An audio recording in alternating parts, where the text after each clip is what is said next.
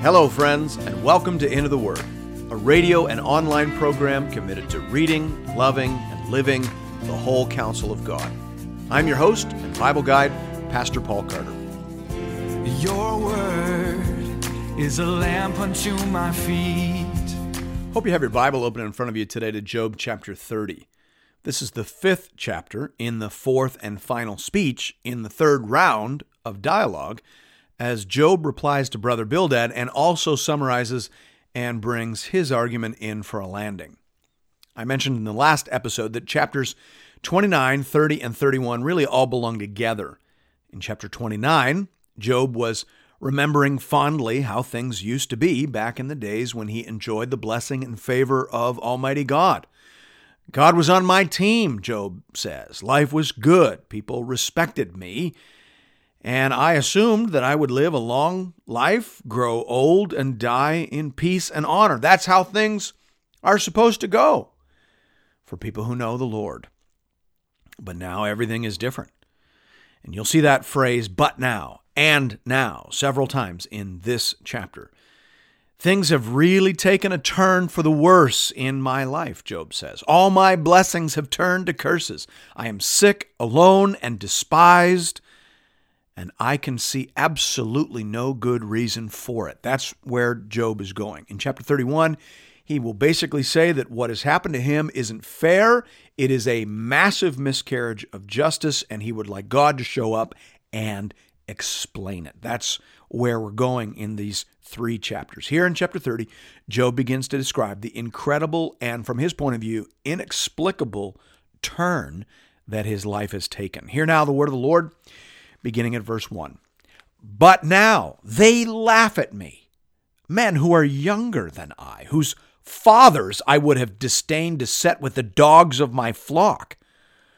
What could I gain from the strength of their hands, men whose vigor is gone? Through want and hard hunger, they gnaw the ground by night in waste and desolation. They pick saltwort and the leaves of bushes and the roots of the broom tree for their food. They're driven out from human company. They shout after them as after a thief. In the gullies of the torrents they must dwell, in holes of the earth and of the rocks. Among the bushes they bray, under the nettles they huddle together. A senseless, a nameless brood. They have been whipped out of the land. Job is probably exaggerating here, but the point he is trying to make is reasonably clear. Andersen's summary of these eight verses is clear, concise, and memorable. He says, Job has exchanged the respect of the most respectable for the contempt of the most contemptible.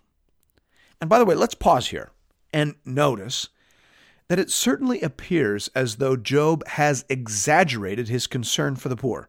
He said in the last chapter that, that he was the friend of the poor young orphan and the poor old widow. Well, it doesn't sound like their friend now. He calls them a senseless, nameless brood. And he says that he wouldn't let his dog hang out with them. It doesn't sound like Job is quite the philanthropist that he believes himself to be. Now, I'm not trying to convict Job of sin. I'm just saying that one of the shortcomings in the faith and worldview of Job and his friends is that their incredible wealth has by and large blinded them to the reality of the human experience generally and to the considerable remaining sin in their own lives.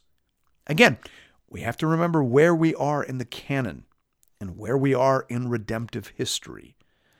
Job and his friends, at this point in the story anyway, are like first degree black belts in the discipline of wisdom.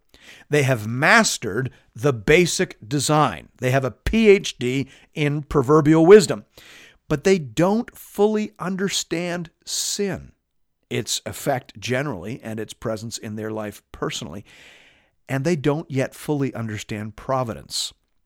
They're about to learn more about providence, but the absence of that knowledge is actually what has created this drama that we're observing.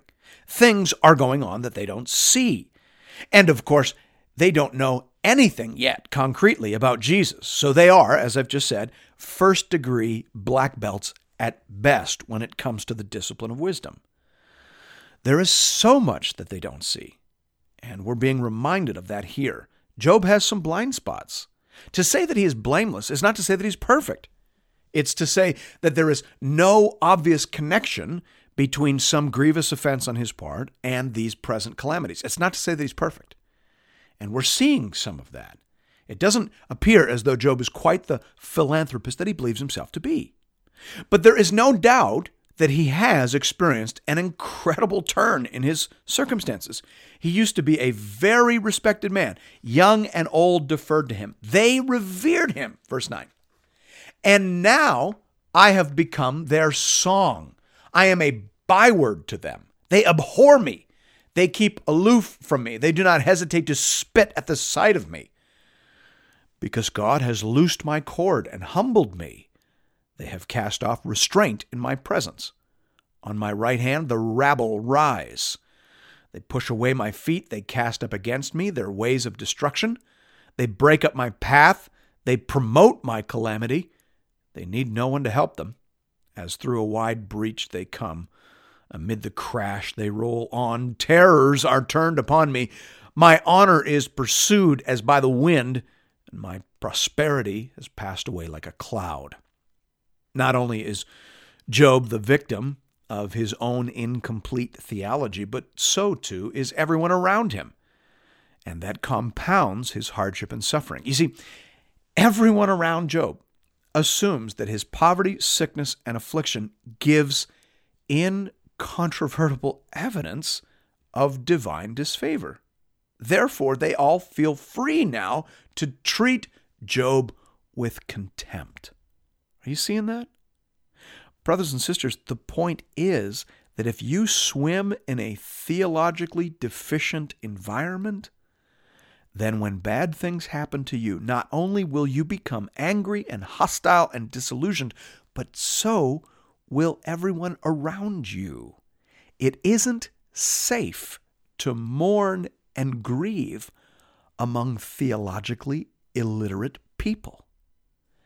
Bad theology creates unsafe environments. That's one of the main takeaways. That's one of the main insights. That's one of the main pastoral applications of this book. Verse 16. And now my soul is poured out within me. Days of affliction have taken hold of me. The night racks my bones, and the pain that gnaws me takes no rest.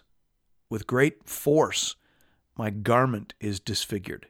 It binds me about like the collar of my tunic. God has cast me into the mire, and I have become like dust and ashes. I cry to you for help, and you do not answer me. I stand, and you only look at me. You have turned cruel to me. With the might of your hand, you persecute me. You lift me up on the wind. You make me ride on it, and you toss me about in the roar of the storm. For I know that you will bring me to death and to the house appointed for all living.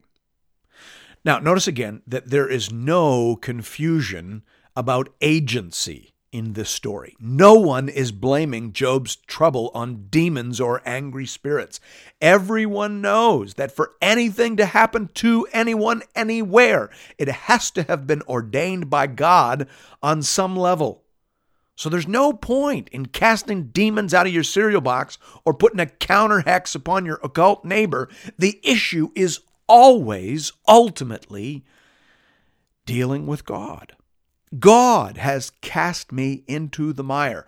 I call to you, God, and you do not answer me. You have turned cruel to me. You persecute me. You toss me about. You will bring me down to death. That's what Job says. This is all about God. And Job knows it. Verse 24. Yet, does not one in a heap of ruins stretch out his hand and in his disaster cry for help? Did not I weep for him whose day was hard? Was not my soul grieved for the needy? But when I hoped for good, evil came. And when I waited for light, darkness came. My inward parts are in turmoil and never still. Days of affliction come to meet me. I go about darkened, but not by the sun. I stand up in the assembly and cry for help. I am a brother of jackals and a companion of ostriches. My skin turns black and falls from me, and my bones burn with heat. My lyre is turned to mourning, and my pipe to the voice of those who weep. Job here says that God should take pity on him, just as he has taken pity on the poor and pathetic people that he has encountered in his life. If I help the vulnerable, why won't you, Job dares to ask the Lord? This speech, perhaps more than any other, explains the explosive entry of Elihu into the discussion. He is hearing Job and he is starting to burn inside. He feels like Job is exaggerating his own innocence and daring to accuse God of doing wrong. Of course, we want to remember, as Eric Ortlund has recently pointed out, that the Lord's vindication of Job's speech over against that of the friends cannot imply total approval of everything Job has said. Closed quote. I think that is true and probably very helpful as we work our way through the final portion of Job's speech. Thanks be to God. And thank you for listening to Into the Word. If you're interested in additional resources or previous episodes and series, you can find those over the website at www.intotheword.ca. You can also check us out on Facebook, and I hope you do. We have a growing community of Bible readers over there, and we post daily encouragements and conversation starters. Hope to see you there. And hope to see you again tomorrow right here for another episode of Into the Word.